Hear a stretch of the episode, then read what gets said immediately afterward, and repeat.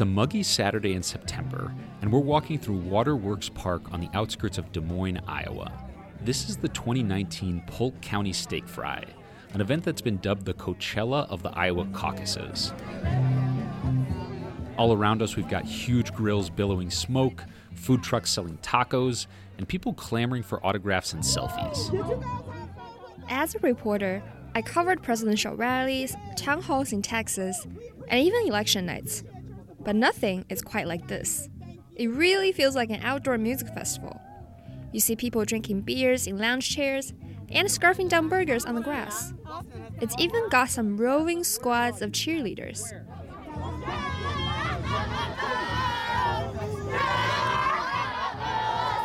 But instead of jam bands or A list rappers, the headliners of this day are the current Democratic presidential candidates, all 17 of them as of September. This probably is the biggest event leading up to the caucus. That's Cece Ibsen, a volunteer for the local Democratic Party who has attended her fair share of steak fries.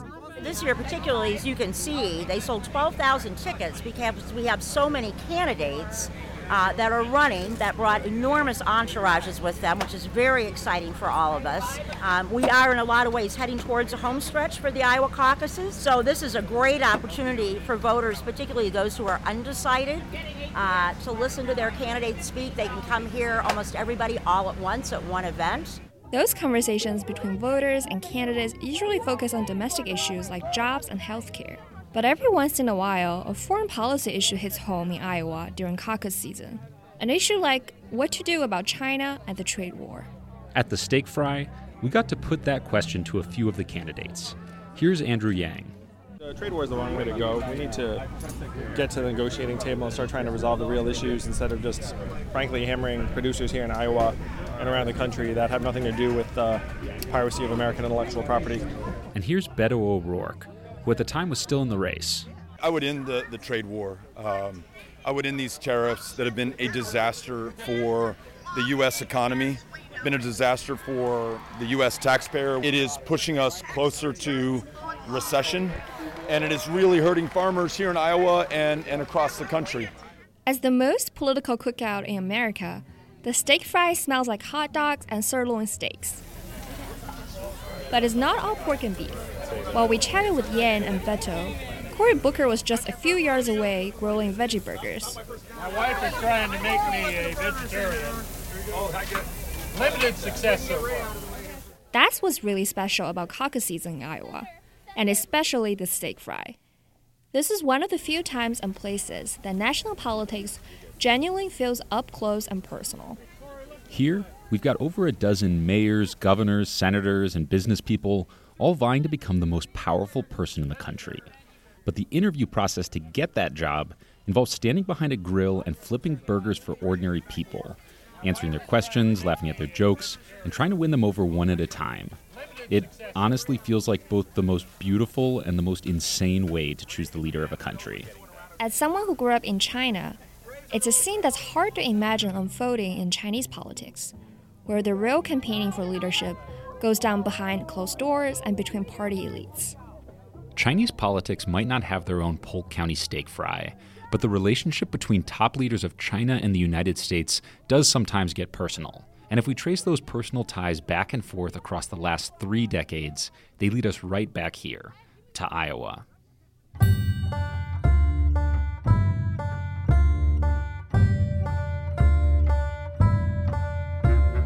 Welcome to Heartland Mainland, the Iowa China podcast, brought to you by Macro Polo. I'm Holly He, Multimedia and Research Associate at Macro Polo, the think tank of the Paulson Institute in Chicago. And I'm Matt Sheehan, a fellow here at Macro Polo. In this podcast series, we're exploring the ties linking the Hawkeye State and the People's Republic of China. They might seem like an odd pairing, but China and Iowa are in fact bound together by deep and diverse ties. Those ties are bringing the relationship between the world's two superpowers down from the realm of geopolitics and directly into our schools, communities, and everyday lives. In our last episode, we looked at how an influx of Chinese students provided a financial safety net to Iowa universities after the financial crisis, and how that same influx of students created a backlash that went all the way up to the White House. In this episode, we're talking politics. That's because unlikely personal connections tie the most powerful man in China to Iowa. Back in 1985, an unknown Chinese county official named Xi Jinping made his first trip to the United States. He was part of a Chinese government delegation sent to study American food processing, and this trip was all about citizen diplomacy. He stayed with ordinary Iowans, talked with them about Mark Twain and the American dream, and even learned how to drive a car. In 2012, Xi Jinping came back to Iowa, this time as the next leader of China. Xi's 1985 trip planted the seeds that put one small Iowa town in the global spotlight and turned ordinary Iowans into celebrities in China. It drummed up new soybean exports and paved the way for Iowa Governor Terry Branstad to become today's U.S. ambassador to China. If international relations hinged on personal rapport, then China and Iowa should be in the midst of a new golden era. In reality, the last couple years have been almost the exact opposite. The US China relationship is more contentious than it's been in decades, and despite the current reprieve in the trade war, Iowa has already been hit hard by tariffs on soybean and corn exports. So, how did Iowa go from the great hope of US China relations to collateral damage in a trade war? Do personal ties count for anything in an era of rough and tumble geopolitics? We'll be exploring all that and a whole lot more in this episode of Heartland Mainland.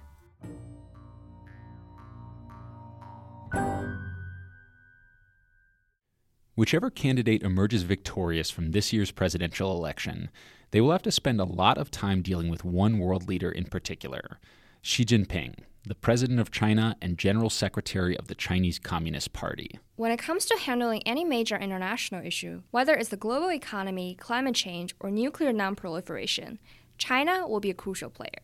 And Xi is already the most powerful leader in China in decades. He came to power in the fall of 2012 and quickly consolidated control through a sweeping anti corruption campaign, a new wave of ideological controls, and a broad crackdown on civil society. Today, he sits at the absolute center of the party, and all indications are that he's not leaving anytime soon. But the next US president and Xi will at least share one thing in common they have both spent plenty of time in Iowa. During Xi's two week trip in 1985, he was just a low level county official in the northern Chinese province of Hebei. Back then, China was still a very poor country. During the stay in the American heartland, there were no private jets or expensive hotel suites. Instead, the delegation began their stay at a humble motel tucked away on the outskirts of Des Moines. And that's where we started our trip, traveling back in time to explore how this slice of forgotten history reverberates in U.S. China relations today. 34 years later, the motel is still standing. An eggshell brick building with a sign in big red block letters that reads Motel Relax. If I had to guesstimate, I would say it costs $64 a night to stay here. I would, cheaper. Yeah, maybe cheaper. It's got wooden staircase mm. up the sides and a sign that says absolutely no bar parking. We are not here for the bar, we are here for the China US history, so don't ticket us. Motel Relax doesn't exactly have a sterling reputation. If you Google it, lots of the results are about crime at the property and attempts by the community to get it shut down. But when we roll up, it's the middle of a sunny afternoon and there are kids playing basketball outside the motel. We get out of the car, start taking some pictures, and then spot the manager of the motel eyeing us suspiciously. One question is very random and kind of weird. That's why I'm out here. I'm like, who are these people? we had heard that once, about 20, 30 years ago, the president of China stayed in this building. is it true? you know what? I don't know the history. Um, when I first took over, like two and a half years ago, I had other people come up and tell me that too, and they wanted to see the room that he supposedly stayed in. And well, at the time it was empty, which was our 227. Well, right now there's somebody in there, so I can't show that room. I've had a whole group of you know your culture come up and, and they're like taking pictures and everything. I'm like, can we get a picture of you? Um, yeah, sure. so yeah, that, that was totally random. So you're like the second one that's done that to me now. Room 227 was occupied on the day we arrived, so Carrie, the motel manager, took us up to see a similar room down the hall from it. It's like a one bedroom, nice, clean sheets and everything, wood floors, a TV, a mirror. Yeah, kitchen. We're walking back into the kitchen now. So a nice little kitchenette and a bathroom back here. Leaking a little bit. Just Pull that up so it doesn't leak. You could probably uh, turn this into a tourist spot. You get some Chinese tourists coming through. right? Can we get down over there? Or? yeah, oh, there's stairs at the end. Thanks so much. Really You're appreciate it. welcome. Thank Have you. a good night, guys. You too.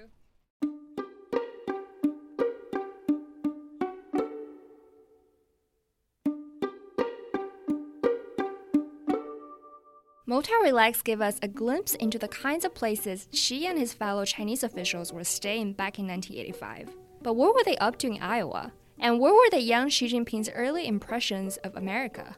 We dialed up an Italian immigrant to Iowa with the answers to those very questions. Uh, I hosted uh, several uh, delegations that came to Iowa for you know various purposes. And in April of uh, 1985, then I organized a travel with uh, uh, the delegation that was headed by President Xi. That's Luca Baroni. Luca came to Iowa as a young exchange student from Italy. He planned to stay just a year, but got hooked and received what he calls a life sentence here in the state. He began working on exporting Iowa products globally and soon got appointed the director of Iowa's sister states, an organization tasked with fostering citizen diplomacy between Iowa and regions around the world. As one of the organizers of the trip, Luca ended up driving the delegation around the state for two weeks and hanging out with the members, including Xi himself. I, you know, people always again ask me, "Oh, did you know that it was going to be such a unique or special thing?" No, you obviously you don't peg a person that is going to be the next president of China or whatever. But uh, the interesting thing was the fact that uh, indeed he was very alert, very curious, very insightful in his questions and interest about both the business in uh, United States, but also the lifestyle, the the daily routine of you know Americans. During those two weeks, they visited Iowa grain processing facilities, local high schools, and a Heinz ketchup factory. While in Des Moines, they paid a visit to the state capitol, where they met the young governor of Iowa, Terry Branstad. That's the same Governor Branstad you heard about in our last episode. The same one who would go on to become ambassador to China and put a stop to plans for a ban on Chinese students in the U.S. After leaving Motel Relax, Xi did a homestay with a host family in a small eastern Iowa city called Muscatine. The city hugs a bend in the Mississippi River, right along the state's eastern border with Illinois. There, the mayor of Muscatine presented Xi with a key to the city. In a picture of the delegation captured on a boat on the Mississippi River, Xi has a big grin on his face and arms around his colleagues. He just looks like a normal Chinese guy having a good time on a work trip. It's a stark contrast with the official pictures you see of him these days. During all these travels, Luca and Xi kept up a running conversation about life in Iowa and throughout the U.S. We had uh, many conversations about uh, the fact that uh, why uh, myself as an Italian chose to stay in the United States. Uh, you know, what brought me here. I vividly remember conversation in Muscatine about, uh, you know, the American dream and about uh, Mark Twain. Uh, There were also some more practical lessons in store. uh, one uh, Saturday morning in Cedar Rapids trying to kill time and didn't uh, know what to do, so I took him to a parking lot and taught him how to drive a car on the state van, which is probably highly illegal. That's crazy. Do you know, had he driven before in China? no, This is what's really fascinating and kind of puzzling for me about Xi's time in Iowa. This trip gave him more early exposure to the U.S. than any previous top leader of the Communist Party. And the trip wasn't just spent in meetings in D.C. or shopping in San Francisco. Instead, it was in Iowa, right here in the feel good heartland of America. When he wasn't visiting American factories or schools, he was spending his days talking with an Italian American immigrant about the local lifestyle and American values. Honestly, if I could go back in time and design what I thought would be the perfect trip to introduce a future foreign leader to America, it would probably look a lot like the trip that Luca designed for Xi back in 1985. So, did that trip transform Xi's view of America? Did it change it at all? We might never know the answer to these questions. What we do know is that it transformed one of the places Xi visited the city of Muscatine.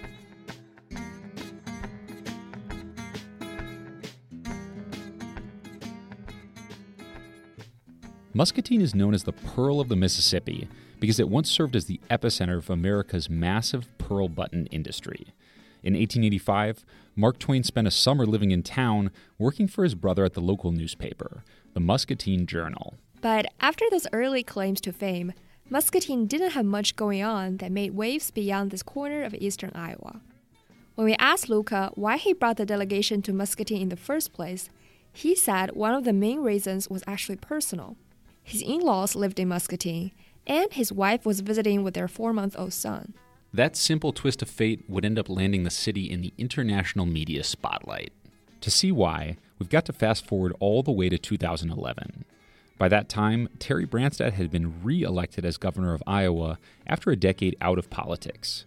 Xi Jinping, meanwhile, had risen to become the vice president and heir apparent in China. The two politicians met again during a visit of American governors to China. At the meeting, Xi handed Branstad a business card he had kept since 1985 and asked him if he knew the person. The name on that card? Luca Baroni. That encounter set off a whole chain of events. Events that eventually led Vice President Xi to return to Iowa in 2012. During a reception at the Iowa State Capitol, Xi and Luca met again. He told me it was great to see me, uh, and then he said, oh, I can't believe uh, after 27 years you're still very handsome. Uh, and that's not true, uh, by the way. On the 2012 trip, Xi also decided to pay a second visit to the city of Muscatine. After 27 years, the Chinese government's heir apparent is returning to the American Midwest. Now he returned with an entourage as the man most likely to lead China in the years ahead. There, he reunited with the family that hosted him in 1985. During the meeting, he reportedly told them, quote, "To me, you are America." After signing a couple of trade deals to increase soybean purchases, Xi and the Chinese delegation left the state. But the impact of these trips continue to ripple across Muscatine today. To see how they change the fabric of everyday life in the city, we headed out there ourselves.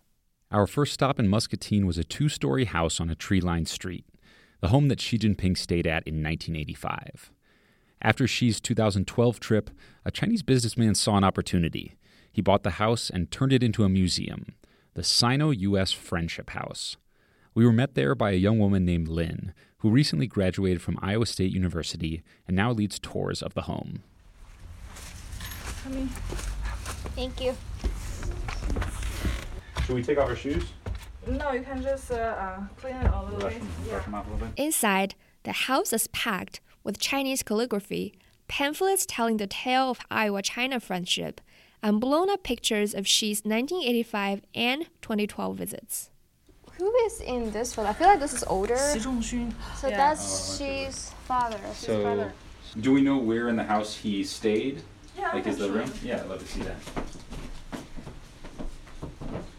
So like when President Xi came here, and the, the landlord's son went to the university. Uh huh. So this room was empty. In the room he slept in, the bed was guarded by wooden railings like a shrine. Do we know if it was this actual same bed or just the same? The same bed. The exact Call same bed. The exact same bed. The Friendship House is just one of many imprints left by Xi's two visits to Muscatine. I hadn't really given China much thought, honestly, growing up in the Midwest. Just on the other side of town, we met with Dan Stein, a Midwestern businessman and the president of a fairly new organization, the Muscatine China Initiative Committee. We're always coordinating, you know, visitors, high-level visitors that want to see President Xi's house that he stayed in here. Dan and the other members started inviting cultural activities to town, including an annual free concert for Muscatine residents performed by the Beijing Symphony Orchestra each Chinese New Year. We've also had a lot of uh, art, cultural things at the high school level, you know, tea ceremonies, paper folding, kung fu, everything like that. So, economically speaking, our committee's been pretty impactful. You know, a town like Muscatine hasn't got a ton of outside investment coming in, uh, but we've been able, with some private Chinese investors, to get some capital investment here locally. To encourage tourism from China, the committee even set up a Muscatine Center in Jinan, China, my hometown. The center includes a precisely scaled model of Muscatine, artifacts from the city, and showcases for local Muscatine businesses. But, of course, people in Muscatine weren't necessarily used to being in the international spotlight or this sudden kinship with a country on the other side of the world. Like when these orchestras come, it's like a 100 people, you know? So if you see a 100 Chinese people walking through downtown Muscatine, it's just like, wow, that's a lot, you know? So, and in the beginning. After talking with Dan, we took a walk on the main street of downtown Muscatine. Like most Midwestern towns, there's a bakery here, a laundromat there, and some fun little antique shops. But what caught our eye was a storefront with a grand sounding name the National Pearl Button Museum. And people of all walks of life could go to the rivers, and if you needed to make a living, all you had to do is pull this material from the river, stack it on the riverbanks, and wait for shell buyers. That's Terry Eagle, a retired Muscatine fireman who's now director of the National Pearl Button Museum. Terry is passionate, like really passionate, about Muscatine's history as the pearl button capital of the U.S. in the late 1800s, a period of time that Terry calls the gold rush of the Midwest. After the tour, we caught up with Terry to chat about pearl buttons and the famous 2012 state visit. When we had tours, we had to find translators because when the Chinese come in, um, very little of them speak English, and I have maybe one word, ni hao. They were very taken by American culture in the Midwest. If if you get Chinese tourists, they usually land in California, overfly the Midwest to Washington, D.C., and New York. And rarely do they stay in the Midwest. It's been good for Muscatine. It really has. Terry just hopes that amidst all the hype about Xi's visit, people don't go and forget the reason they call Muscatine the Pearl of the Mississippi. But you think about Xi's history here three days of history, kind of outshining about 100 years of American history. After the 2012 trip, many people had high hopes that these personal ties might reinforce a stable and maybe even friendly relationship between the two superpowers. Before coming to power in 2012 and 2013, Xi played his cards extremely close to his chest, revealing little about his policy preferences. In that vacuum of credible information, some American observers hoped that his personal experiences in America might make him somewhat more sympathetic to Western political values. During the 2016 presidential campaign, Donald Trump was also sending mixed messages on China. He frequently evoked China, China, China, China, especially when talking tough about trade. But he would then often pivot to more positive rhetoric. I love China. After the 2016 election, President Trump went out of his way to praise Xi, describing him as a quote, great man and friend. But the most positive signal from the White House came with Trump's choice of his ambassador to China, Terry Branstad, two time Iowa governor and a man described as a quote, old friend by Xi himself. Some thought that the U.S. and China were ready to enter a better era, with Iowa right at the center. Clearly, it hasn't played out that way. For the last year and a half, the U.S. China relationship has been locked in a downward spiral. President Trump tonight escalating his trade war with China, threatening new tariffs that they're coming soon, and they are sweeping. The reasons for this downward spiral are way bigger than any one person or even any one issue. You've got a trade imbalance, technology and intellectual property theft, geopolitical competition, and divergent political systems. These tensions all found a focal point in the U.S. China trade war. Beginning in July of 2018, the US and China have taken turns raising tariffs on each other's exports, making exports from China more expensive for American buyers and vice versa. And in picking what kinds of exports to tax, both sides tried to hit the other where it hurts. The first rounds of US tariffs hit many Chinese technology exports, trying to strike a blow at the country's ambition to build up these sectors. And China chose to hit back at American agricultural products like soybeans, the livelihood of farmers in heartland states that voted for Trump in 2016. That delivered a major blow to one of the pillars of Iowa's rural economy. Farmers in Iowa told us the tariffs meant a drop of about 25% in their income from soybeans.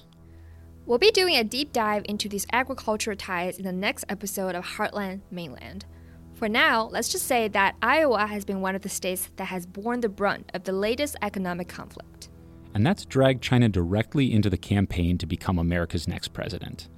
The Iowa caucuses and presidential primaries don't often go deep into foreign policy. They're usually about domestic kitchen table issues like jobs, healthcare, taxes, and education. But that's part of what makes Iowa so unique right now. The state's role as a leading exporter of soybeans, corn, and pork to China means that US China relations have become a kitchen table issue for lots of people in Iowa. Among the current leaders for the Democratic nomination, there are some major divides in their approach to China. Former Vice President Joe Biden, for instance, has been on the record dismissing the idea that China is even a serious competitor with the U.S. China is going to eat our lunch? Come on, man. On the other side of the divide, Senators Bernie Sanders and Elizabeth Warren tend to argue that trade policy, including with China, has hurt American workers. I'm not afraid of using tariffs as one tool as part of comprehensive trade strategy. So I am not anti China, but we have got to establish trade policies which do not allow corporate America to simply shut down in this country and move to countries around the world where they're paying people pennies an hour. At a town hall meeting after the steak fry, we got a chance to put a question to Pete Buttigieg.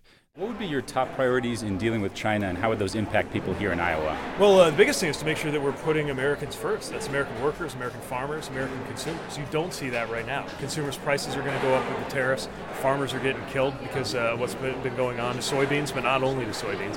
And there's no real strategy. What you're going to see when I'm president is uh, a trade strategy that really focuses on making sure that we make things easier, not harder for Americans, and an overall strategy that uh, puts American values, not just American economic interests, uh, in a very front foot. Thanks very much.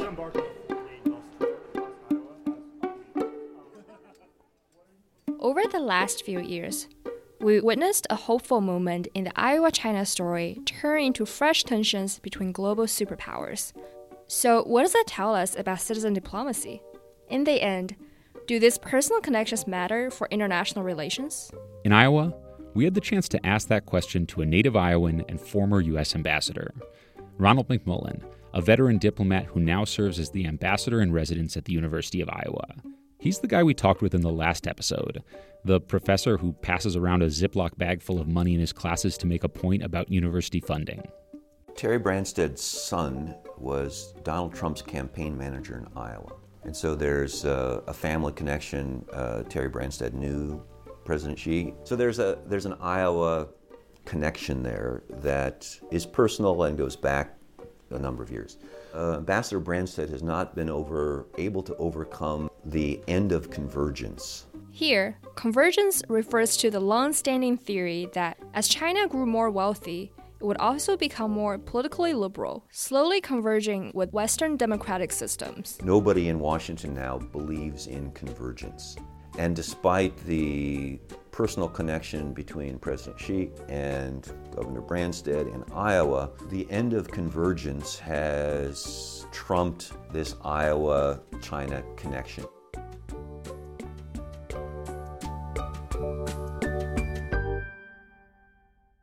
Whatever happens between Xi Jinping and Donald Trump, or between China and the U.S. in the trade war, it doesn't mark the end of the China Iowa story. That's because the kind of citizen diplomacy that brought Xi Jinping to Iowa back in 1985 didn't stop happening after that trip. While we were interviewing candidates at the Polk County Steak Fry, we ran into a group of Chinese students doing their own version of what Xi Jinping did 35 years ago encountering America right here in the heartland. And the fact that they happen to be in this particular place at this particular time means they end up getting a lot of face time with some important people in American life. Andrew Yang, 什么 Amy， Amy Klobuchar. 见到什么 Kamala， Kamala Harris. These students are part of Education Without Borders, an organization run by a Chinese American immigrant named Swallow Yen. If you're doing anything with Iowa and China, chances are you're going to run into Swallow. He knows absolutely everyone and he's always hustling. So I, I try to utilize all the top uh, resources. And uh, I always classify the America. But his real passion is citizen diplomacy, getting young Chinese students immersed in all things Iowa. He's kind of like the Chinese Luca Baroni. He arranges homestays, gets them enrolled in local schools, and brings them out to all kinds of caucus events. Those Chinese students end up spending more time at the grassroots of American politics than I ever did growing up. Students like Kevin. Kevin is 14 and he's only been in the US a couple years, but he's already had a chance to ask questions at town hall meetings and meet senators and presidential hopefuls. And let's get something straight. It's just met Joe Biden. What do you think of him? Um, he's pretty good, and I've met him for like three times. Oh, you met him three times. What was the previous two times? Uh, once in a farm, Uh-huh. another once in an event. Took uh, take a selfie last time. Is this the first time you come to uh, event like the steak fry, like this large scale? Large scale? Yeah, What What do you think of the event so far? pretty good. Pretty good. Yeah. Is a selfie with Biden going to change young Kevin's image of America? We probably won't know the answer to that for another 30 years. But hey, it's planting another seed of citizen diplomacy, making Chinese kids like Kevin a little more real for the Iowans here, and making those Iowans a little more real for Kevin.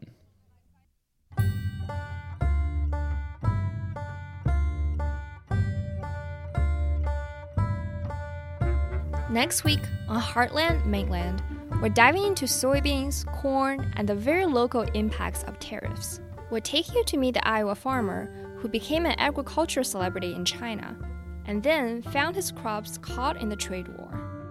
Heartland Mainland is written and produced by Holly He and me, Matt Sheehan.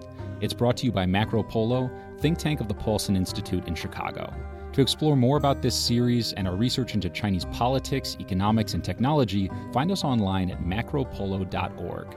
That's macro as in macroeconomics, and polo as in marcopolo.org. We'd like to thank our student fellow Shi Yunwen and our intern Wu Jie Julia Song for all their work on research and production. We'd also like to give a shout out to Kyle Munson for his excellent reporting on Iowa China ties. You can check out his work by Googling Iowa in the Heart of China. Finally, we'd like to thank Ashton Spencer for the music. I'm Matt Sheehan. And I'm Holly He. Catch you next time on Heartland Mainland.